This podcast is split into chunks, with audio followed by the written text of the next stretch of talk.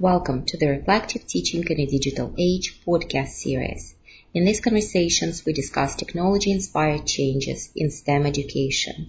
The title of today's episode is Online Laboratories in Engineering Education. Nicole and I will talk with Dr. Dominic May, who is an assistant professor of engineering education in the Engineering Education Transformations Institute at University of Georgia. He focuses on cross-reality learning and engineering laboratories and pursues an innovative approach that promotes educational impact through collaboration with technical faculty while conducting fundamental engineering education research in this area.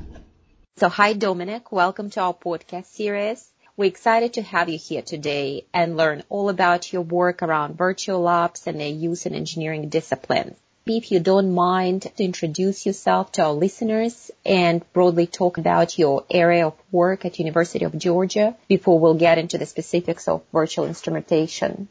Yeah, absolutely. Uh, thanks for having me, Natasha and Nicole. I'm, I'm really happy to be part of this um, podcast and of this project here. So, um, yeah, as you said, my, my name is Dominic and I'm working at UGA. And in UGA, I'm working in engineering education research and I'm part of the Engineering Education Transformations Institute. And well, for the listeners who haven't done that, they might jump back to the episode just before this one or an earlier episode with Dr. John Morlock who talked about the institute a little bit more in detail. So I don't want to repeat all of that, but um, so in, in essence, the Engineering Education Transformations Institute, which we call EETI, um, is a mixture of a faculty development institute and an engineering education or fundamental engineering education research institute, and we are working there with a uh, with a group of interdisciplinary folks, and I'm part of the um, engineering education research um, part of this group. And so I am doing uh, research in the area, area of virtual instrumentation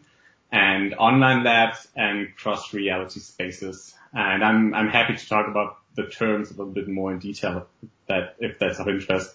What I do is I'm looking at engineering education from the lens of online laboratories I'm, I'm looking at online laboratories in engineering edu- education research, uh, which I would refer to all online, uh, on all laboratories which are using some kind of online technology. So this could be a remote uh, lab, which is accessible over distance uh, through the internet. Um, it could be a fully virtual lab, which is um, also in use in engineering education. It could, it could be an augmented reality lab. So all these kind of labs which are using online technology or virtual reality, virtual reality technology in the area of engineering education research fall into my interest and fall into my research. And what I want to find out through my research program is how you could apply those labs in engineering education and how do they change engineering education. So what, what kind of advantages do they bring to the table?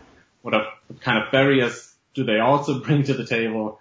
So, and this is in, in well, very easy words, my the the area of my research and my interest. I wanted to ask a question real quick, um, or just to follow up about, you know, have you had experiences with people who did fully remote labs or people who did a blend of both, whether before the pandemic happened or during the pandemic, if that was something you had to navigate? Yeah, absolutely. So, I mean, you can imagine that the last one and a half years basically uh, were kind of a well a, a, high for my kind of research or for the application of um, of my kind of research. So and here at UGA, so I joined UGA about three three and a half years ago, and as as my research area always has been online labs, um, I brought this topic and a couple of labs to the to the institution, and so we were lucky to start into this process and um, I was lucky to work with other faculty to set up new labs or um, apply new labs or purchase lab and apply them to courses. So we were experienced, or a couple of um, faculty were experienced even before the um, COVID pandemic hit. And so we already knew somehow uh, some kind of how this works. But uh, of course, when the when the pandemic hit last year, there was this. I think it was a week or maybe two where like everything changed and from more or less one day to the other, um, everything went online. And of course this was, this was kind of the big shift. And this, I think this, yeah, this happened in the, in the spring, in the spring term.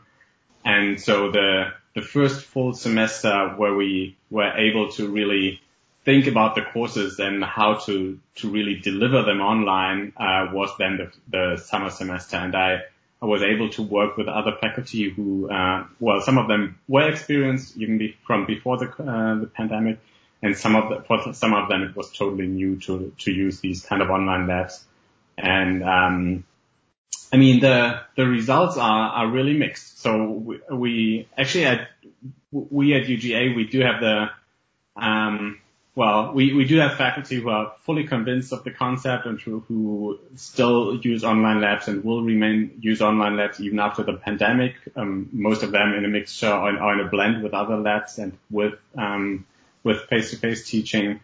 Um, we are, have also plans to use these online labs in particular for online summer courses, so to um, give students the opportunity to take courses over the summer, but still taking part in internship experiences or traveling or whatever, and um, but still do do their labs or do their courses, which also um, include lab activities online in that case.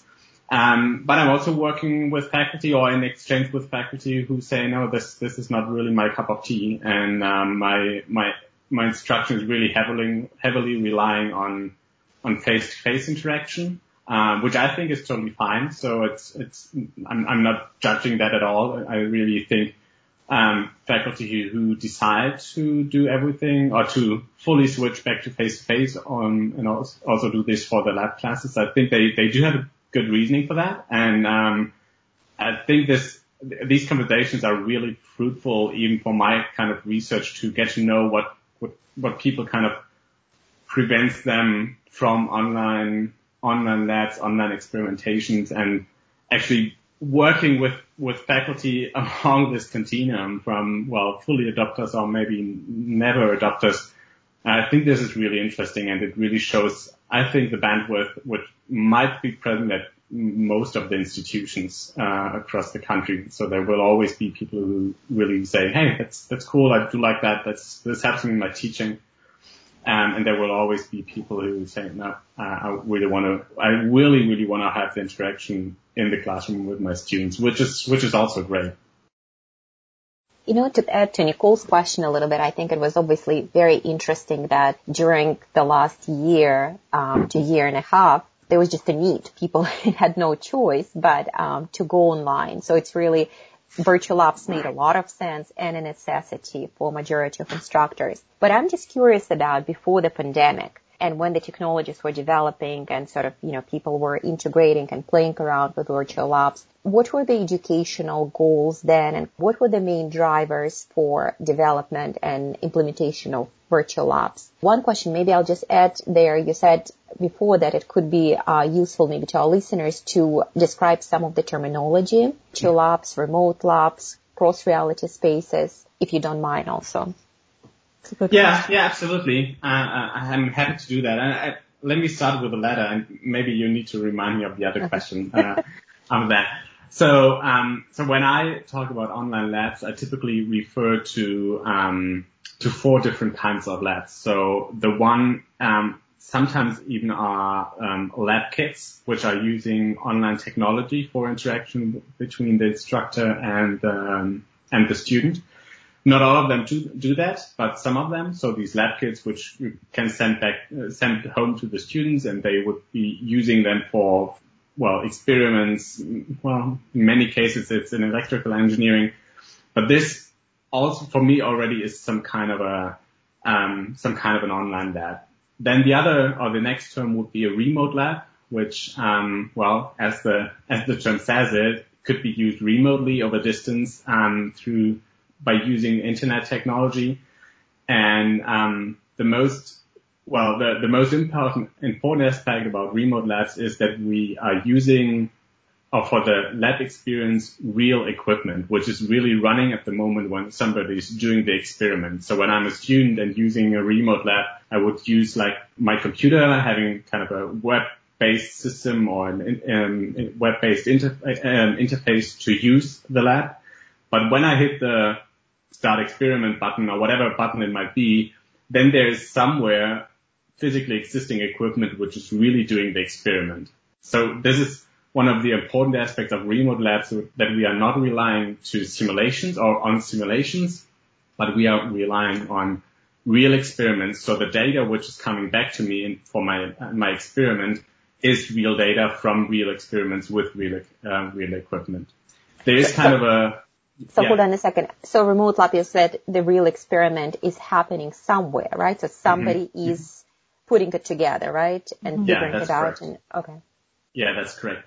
Um, I mean, there there are limitations to that. So, for example, you could imagine that not for all fields such kind of remote labs are easy to develop. So many remote labs are also in the area of um, electrical engineering. So, for example, we are working with a remote lab which is called, um, well, the system is called VISIR, but I'm collaborating with a company which is called Labsland.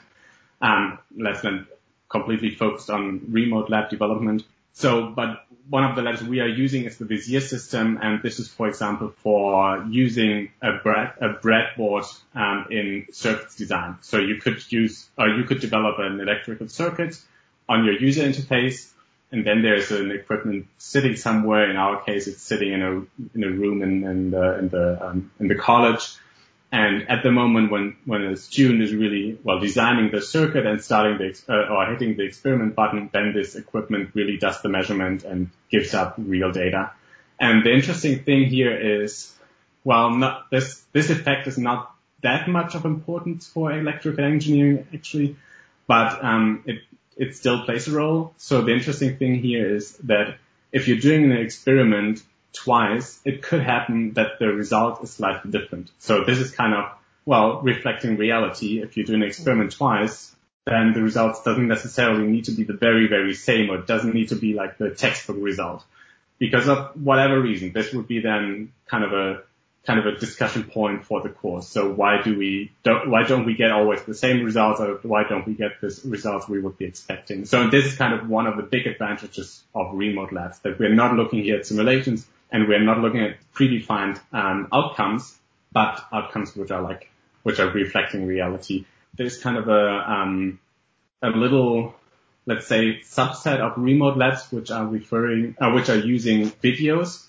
So um, for example, uh, we are working or we developed at UGA a remote lab in the um, in the area of biochemical engineering, and you can imagine that it's really difficult to set up an experiment where because you then have suddenly moving parts and liquids or something like that you you would be working with, and because it's it's so difficult to really develop such a remote lab with moving parts or with liquids, we there went the route to um, to record videos of experiments, but we were recording well I think close to 100 videos for only five to 10 different experiments with different um, parameters. And so we were also able to replicate the, this aspect of different results with the same experiment. So for, for one set of defined parameters, I think we were recording like five to eight videos. And when the student is using the, this remote lab, a video starts but we wouldn't know which video is starting. So it could happen that the, that one one and the same student starts the same experiment but gets another video, and so the results are slightly different. To replicating the reality here again. So this is kind of a, a, a, big portion of my work, these remote labs. And then we have two other aspects, uh, two other online labs we, we see in literature and at institutions. And, uh, one is augmented reality or augmented reality labs where, where you would be using augmented reality, for example, to show experimental values on a well, augmented reality layer on top of an experiment. So for example, there's one picture I'm I'm, I'm u- always using in, in, in presentations when I when I talk about these topics. You see on this picture a pipe system, and the experiment is about pressure and temperature in this pipe system. And the augmented rea- reality technology is used to show the values, well, the temperature and the pressure values at the different spots of this pipe system where these values are, well, kind of coming out, well, where these values are, well, developed in that case. So this, these are augmented reality labs. And then the last, the fourth, um, kind of, uh, online labs are, um, virtual reality labs or fully immersive virtual reality labs. And here, typically we use um, simulations or virtual reality in order to do um, lab procedures. So people might know about the company uh, Labster, which is like a company heavily investing in this in this field for a couple of years now. Um, and here you do have like labs. Sometimes it's desktop based. Um, sometimes it's fully immersive, so that you need would need some kind of a head-mounted display and then you do the experiment or whatever your lab is about, like in, in virtual reality. And so these are the 4 mm-hmm. four kinds of online labs when I'm talking about. The, the term cross reality labs or cross reality spaces is a term I was, I was, I started thinking about two or three years ago when I recognized in my work that we are talking about different kinds of realities here. So the remote labs, for example, are showing some kind of a uh, or like in, including some kind of a, um, how to say, let's say a mediated reality. Um, the augmented reality labs show augmented reality, of course, and um, virtual reality labs show some kind of a simulated reality. And when I thought about this and when I started to, to see this as, as kind of an ecosystem in a, in a school where, where a school is using different kinds of lab, kinds of labs, um, I started to think this, think about this as that we have have online labs across different realities, and that's when when I where I came up with the cross reality labs or the cross reality learning spaces in my context or my work um, in context with with labs. So these th- this is kind mm-hmm. of the, the terminology I'm I'm looking at. We are we are looking at. And as promised, uh, you do have to remind me of the other question. sure. Now, you know, that's fascinating. And, and thank you for clarifying the terms because I think things that like online labs and virtual labs and mm-hmm. augmented labs, they, they're all circulating in the research and instructional space. But I really appreciate that you've helped us to clarify the connection and the differences. So my original question was, I was saying that the pandemic really made it a necessity to have virtual, uh, to have online labs, right? And, but clearly they were not developed during the pandemic. They were developed before. So what were the instructional, educational goals for the online labs?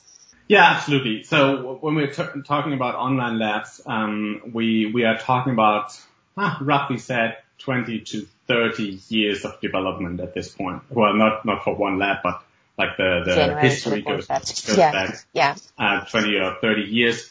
And I, I, would say this development at the beginning actually started, um, because of two aspects. The one was technical curiosity by the developers. So, um, I mean, this falls together, of course, with the, with the, well, the development of internet technology as a whole or online technology as a whole.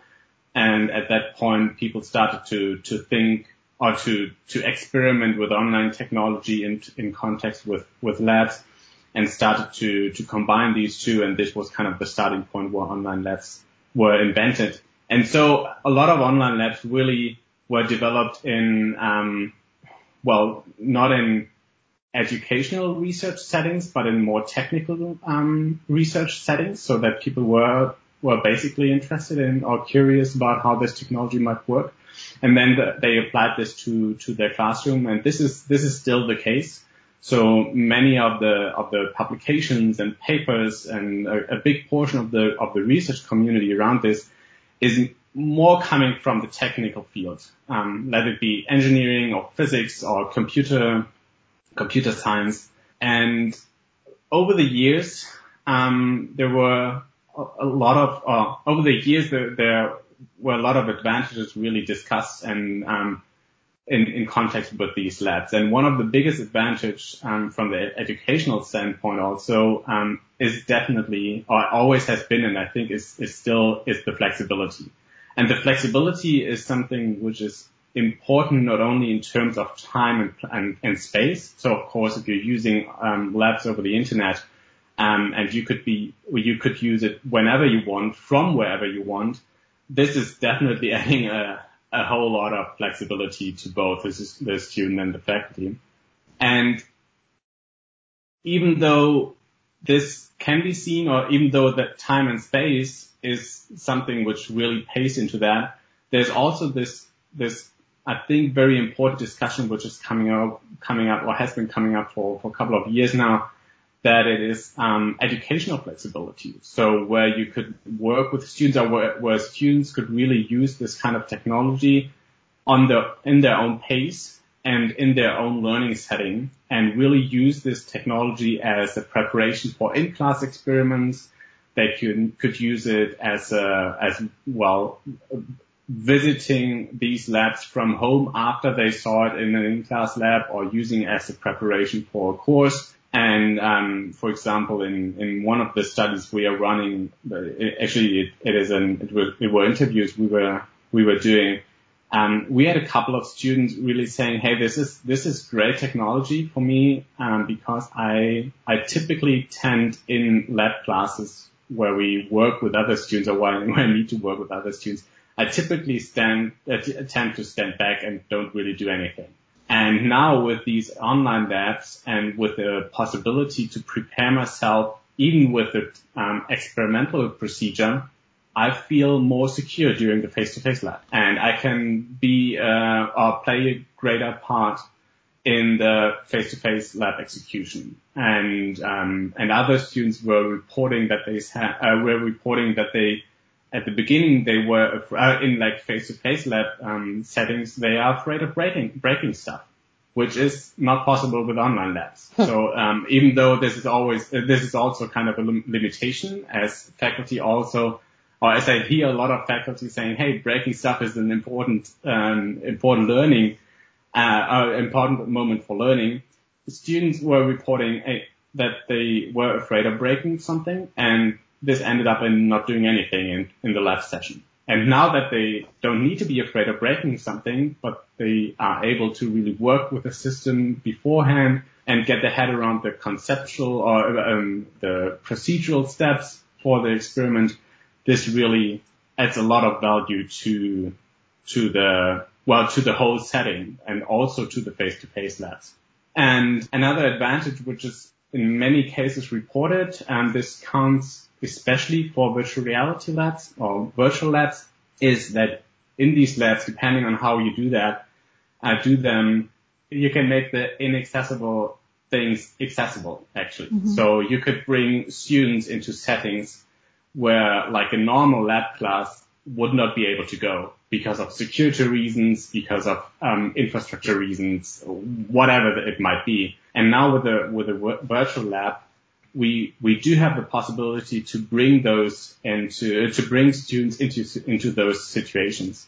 And um, this is, I think, definitely one of the one of the big advantages we have. It's it's not not a whole lot Examined yet, or a whole lot. Um, there's not a whole lot of research on that yet, but I think it really will become more and more important. And I, I think there's a there's a big potential. Oh, thank you. I want to follow that line of resources and access um, a little bit more. So, um, when you think about the face-to-face labs, right, it's easy, and I say that, you know, no, it probably isn't in some cases, to have better access to resources because you usually have a filing cabinet or something somewhere where you can go get the parts. But I think about even at my own institutions when we were thinking about how we may get students to have these hands-on design type ex, um, experiences, trying to figure out, well, what would you have in a typical home for the students for whom we couldn't ship, you know, um, mm-hmm. packets to or whatever. Uh, but then I realized that we were projecting because because I think I have aluminum foil at home. I'm assuming everybody else does, mm-hmm. where that may not always be the case. So how do you combat this issue of ensuring students do have the resources for the remote labs, um, or just access? So not everyone has you know reliable internet connections, and I think mm-hmm. the pandemic has really highlighted the fact that we assume everyone has reliable internet at home. So mm-hmm. are those things that you had to think about before we all went virtual, um, went online, sorry? And if you do, what would you suggest as some means of attempting to find a solution? Yeah, that, that's, that's really a great question. I, I don't have the exact and finite answer to that. I, I, I um, have to admit. So, and I totally agree that the last year the last one and a half year really uncovered some of these issues which we well, m- might have thought before that they are not there anymore. The, the issue of equity and access is so far, to my understanding, an unsolved problem, um, yeah, an unsolved issue, problem in this area. So when I'm talking, for example, about, about my institution, and this was also not true last year as everybody was at home, but, um, when I talk about remote labs, for example, I don't necessarily mean that the students need to do this from home. So they mm-hmm. could be also sitting in the computer lab in the in, in their institution. Maybe they have like a like an hour off or whatever. They have time and um, but they don't have access to to a face-to-face lab and then could use like the the computer lab room, use the infrastructure which is there in the college mm-hmm. for everybody, um, and do the experiments from there. So assuming that every student has a reliable internet connection at home proved to be false. That's, mm-hmm. that's something we saw last year, definitely. And I, I also talked with students who said, Hey, this is interesting that we need to do this this year, but, um, I, I need to go to the next Starbucks in order to, to have an internet connection. And this is also nothing which is really, really helpful for my, for my experience here. So, and I really, I really have to admit that I didn't thought about this problem before. So it was before the pandemic, it was not a big discussion point in, in the era of online labs. Now it is. And I mean, one of the solutions definitely would be developing the technology so that they don't need a whole lot of bandwidth. So they don't need like a very, well, an awesome internet connection and could be still running. This could be, could be one solution. The other solution, well, not in a, in a situation like last year was really to, to think about the, the computer labs in the college also as a place to do, to use those labs. So we at UGA, um, at least in the College of Engineering, for example, we don't require students to have a laptop. So mm. most of them have, uh, most of them have, but we, we simply don't require it but we do give every student access to a computer in the computer lab. So they, they should have, in theory, have access to on to a computer which has the um, ability to go online, and so they should be able to use um, the online labs too. Yeah, but apart from that, I, I really think this discussion is just now starting, um, mm-hmm. and I don't have a don't have an answer yet. What what we what could be the the setup solutions for that? And yeah, as I said, you're raising a great question. I don't have a, I don't have a final answer to that, except for, well, this, these are questions which have been coming up for like a year or one and a half years now, and they need to be solved. Absolutely. I really like what you said about them having access to a computer in a computer lab because my institution has a computer requirement and I always thought, well, that's a bit of a leap to assume that everyone is going to have a computer that match. And that's when I found out that we really don't have computer labs on campus, to be mm-hmm. honest. Yeah. Interesting. Mm-hmm. You know what I become fascinated by right now with online shift to online learning? There are a lot of things that came to surface. Like you said, how students think about working in, in the lab mm-hmm. setting and they're nervous about maybe saying something that other students won't think is correct. They're nervous about raising their voice and they're nervous about mm-hmm. doing things and could just stay on the back. And I just think it's really fascinating that use of technology allows for a more diverse engagement of students, mm-hmm. which I think is quite interesting. And, and I don't know if you had any more evidence of that during this year when actually the shift has happened, if any of the students talked about it more. So you, you mean, uh, talk about more about, well, talk more about their diverse perspective on learning or what? I, I guess their level of engagement in the process. Mm-hmm um, in the experimental process. In the experimental process, yes. Yeah, yeah. Um, so I mean, on the one hand, as as as said, there there were there were the students who said, well, I, I don't want to damage anything, uh, mm-hmm. and so this brings me to not doing anything, which is definitely an issue. Um, and the other issue, well, briefly touched on this before, um, was the the discussion around group work in a lab setting. And mm-hmm. I mean, I don't want to I don't want to replicate stereotypes here, and but the the students I talked with, um, or the students I heard this from were mostly female students saying, "Hey, I'm I'm I'm in engineering here, and when I am in a in a lab class, there's always this one guy who's like who's running the system, who's great at these taking things. over. taking taking over because he's good at at that, and so it's it's not a not a big deal for him. But typically, this brings me well, well brings me into the into a situation where I'm only taking the backseat in the in the experiment group or in the in the collaboration there. Um, and so this is even though that well even though that like lab classes typically not all of them but typically um, heavily rely on group work and social competencies and group interaction. Most of the faculty I talk with really said, yeah, this, this is something which always happens that when I look into my lab class and I have 10 groups, there's typically always one or two, well, guys mostly, um, who are running the experiments and the others are sitting around, around that. And I think with, with that, with that technology, it's, it's not so you need to take, still need to take care of that. So use this technology for preparing face-to-face labs, mm-hmm. for example, or face-to-face lab classes. But I think we do have another possibility here to really help these labs to make the face-to-face lab activities a more inclusive experience for all of the students. And yeah, I, I heard this from faculty, I heard this from students, um, and kind of the, the next step would really be to to think about opportunities, how to really purposefully use this technology in order to, to prevent this exclusive atmosphere in, in, in some of, some of the lab classes. So don't get me wrong. I don't want to say that all of the lab classes are like, like that, but this is what I heard from faculty and from, mm-hmm. and from mm-hmm. students.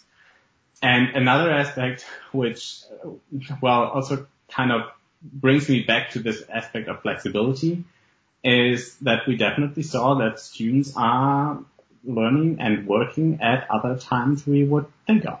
So um, we, with one of the labs, we were able to to monitor when students are using that. So not per name, but like access to to the labs. And we did have access in the middle of the night, and we did have access on Sunday afternoons, and on sometimes even on Saturdays. So I mean, most of the access still was kind of circled around, circled around the lab class during the week, but there seem to be students who really do their work at other times. I don't want to say that this is great that they don't spend their weekend with other things or mm-hmm. don't spend the night for sleeping. Um, but I think it, it is definitely a reality that for, for some students, well, they, they are running on a different circle um, a different cycle. And if, and I think this is fine as long as this is working for them, for them. And so I think we do have here the opportunity to give them this flexibility. And I think giving them flexibility and giving them the power of defining when they want to learn and when they want to do their stuff. I mm-hmm. think this is per se a good thing. Um, if mm-hmm. this ends up in a situation where a student would be using everything overnight and not showing up in class or not being able to take part in class properly. Of course, this is another, this is an, another discussion, but giving them the power over the learning process, I think this is, this is a good thing which we could support him. It's also interesting what you mentioned is there's kind of level of transparency that mm-hmm. use, for example, of the online labs provide to instructors because now you can actually see when students are working on the labs and if, yeah. you know, and if they need some reminders or corrections or whatnot. um, have you had any comments from instructors on the ways that they use the data? And I don't know, they actually looked at this data of how students using the labs. So I, I, I did have a couple of discussion with faculty about this, um, even though this was not a, well, not a big focus, neither, neither for me nor for the faculty. So it didn't really change anything or they didn't really change any, anything in the classroom. But maybe another, another aspect or another conversation which I had with a, with a faculty ties into this discussion here and which I think is, is, is important or can be important. So I had a discussion with a faculty who used the online lab for the first time. So during the COVID situation, um, this person didn't know about this opportunity. We um, exposed him to that, and th- this person used it. And then I had a discussion afterwards and this faculty person was saying that, you know what, sometimes being in a lab class can be really demanding in terms of catering all the groups. And sometimes when you hear a question or when you get a, get a question from one group and trying to think about the answer and trying to get an answer back, and then there's another group yelling from the other side of the room and having another uh, another question which might be important, really could be very stressful. Um, and it could tend tend to the situation that I'm not giving the best answers to the students just because of the lack of time in this very moment. Um, and now with this with this online lab technology and with the opportunity to give or to um, send the students online for the for the experiments and kind of forcing them to post their question via email because we don't have this live interaction. I mean, some faculty use Zoom in, in parallel, but most of them really gave the students the, the task to work over that, work on this over the week.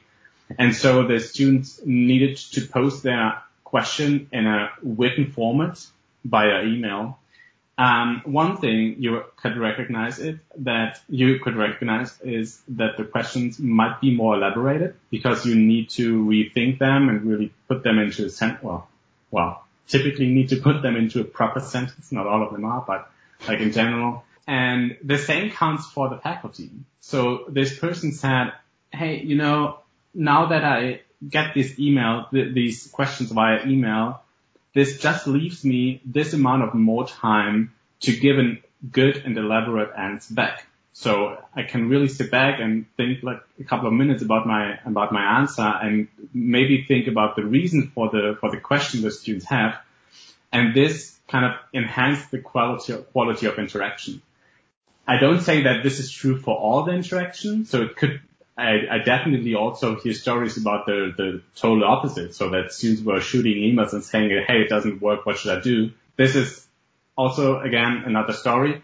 But um, this faculty person really said, "Hey, this really enhanced our conversation here uh, because it gave us this extra amount of time to think about both the question and the answer." And this was um, perceived as pretty helpful, actually. And this was something I didn't think about before. So this mm-hmm this was new for me, and I think this could be this could be also a pretty good argument to to adding uh, online um, online labs to courses.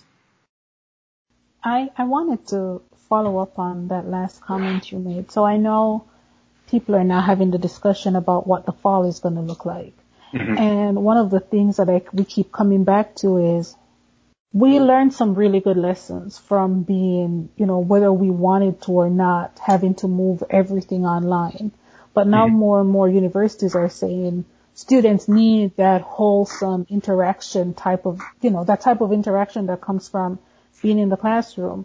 So if you had the opportunity to make a decision about what we keep and what we throw away, thinking about your work with online, virtual, remote labs, like what parts of it would you want to keep if we went all back face to face? And what parts of it do we still need to work on because we still haven't figured out yet?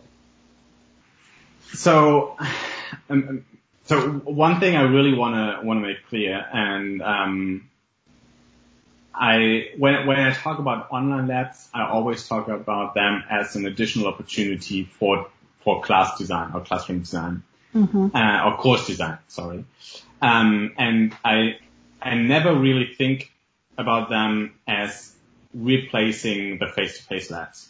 Um, mm-hmm. or entirely replacing the face-to-face labs. I'm totally, I, I totally agree with that, with the one faculty person I talked about at the beginning, saying, hey, the face-to-face interaction is so important for me, and this is kind of a, from my understanding, is the, the moment when the students learn from me, where I learn with the students, and we as a group learn together in the classroom. And I think this is really great, and this is this, this is absolutely true. So from my understanding, I think online laboratories are a great addition to, or can be a great addition to STEM courses. They shouldn't replace all the face-to-face labs, they definitely can replace some of some of them. So depending on what kind of learning outcomes we're looking at, for example, if if my learning outcome for my class or for my course is a conceptual understanding of an experimental procedure, I would say, hey, this could be re- replicated easily by, by an online lab. Because if it is the procedure um, or the concepts behind this experiment, I don't think that is, uh, it is absolutely necessary to sit in a classroom to really do that or sit in a lab room to really do that. If we're talking about hands-on skills to work with equipment, or if we talk about, for example, collaboration and social interaction competencies, where you are together with a group, or if you talk about whatever, whatever competency which is depending on face-to-face interaction with other people or with the equipment, if this is the learning outcome, well, we cannot replicate with this with online labs. So from my perspective, and coming back to, the, to your question finally, when we are going back to normal um, in fall, and uh, UGA is doing that actually. So um, we will have face-to-face classes just as as before the pandemic um, from fall on. So um, I think if in, in the best case we can keep the good opportunity online labs offer to the course design, which is flexibility, which is using them as a prep instrument before face-to-face classes. This is, this goes a little bit into the, the concept of flipped classrooms. Mm-hmm. Um, we could use them or give them, uh, give the, the students the opportunity to have a um, face-to-face lab lab experience and work on the same concepts using online labs just after that without necessarily necessarily using the hands-on equipment.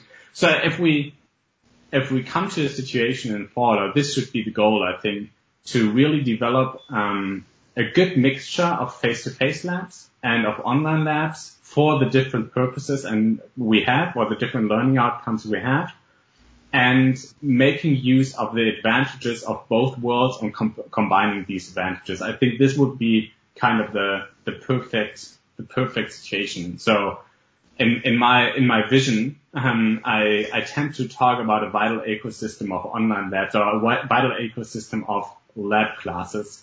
And part of this ecosystem in a college will be face-to-face labs, will be online labs, um, remote labs, or if it is um, virtual, fully virtual labs or if it is augmented reality labs. If we combine them to an ecosystem where it is really totally normal to switch from one lab class to the other, the one being face to face, the other being online, maybe switching back to face to face. And if we even, even get the students to a point where they say, okay, if I want to understand this concept, if I want to really un- learn for this course, I need to go online or I need to go into another face-to-face lab or, or whatever. So if we, if we come to the situation where we can make the use of all these different opportunities we have, I think this would be the best, the best way to go or the best route to go.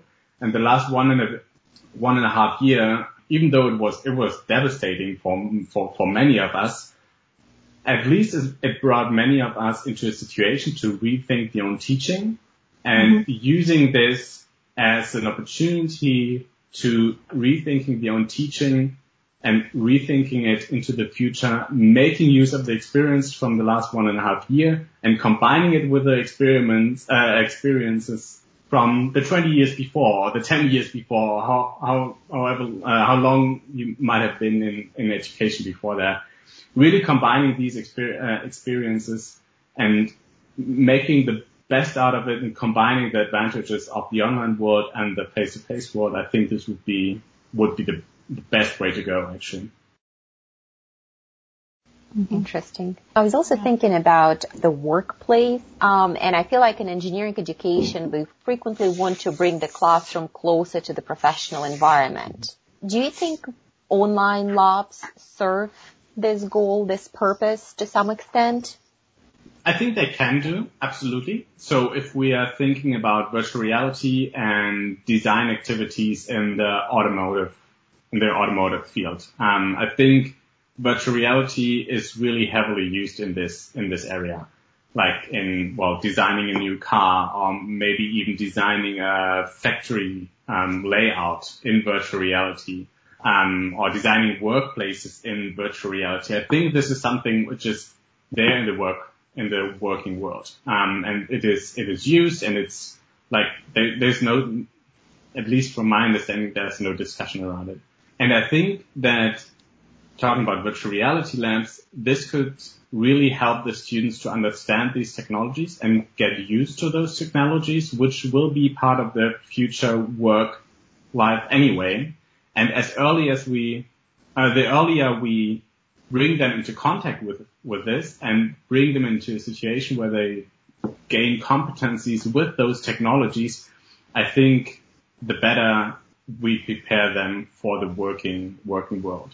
Another aspect which I think is important and I also have to admit that I feeling that uh, remote labs are lagging behind a little bit in this, in this um, context is um, the discussion around um, Industry 4.0 and um, using using actors and sensors at a distance, not being in the same in the same location where the manufacturing is happening, and um, I think that remote labs do have the potential to prepare students for this. So working over distance with technical equipment and not necessarily being in the at the same place. Even though I think the remote labs we see at the moment don't catch up with the complexity of industrial systems, um, which you have to work with um, in in industry. So with that being said, I think there's a lot of potential to use those remote labs also for preparing um, students for Industry 4.0 settings.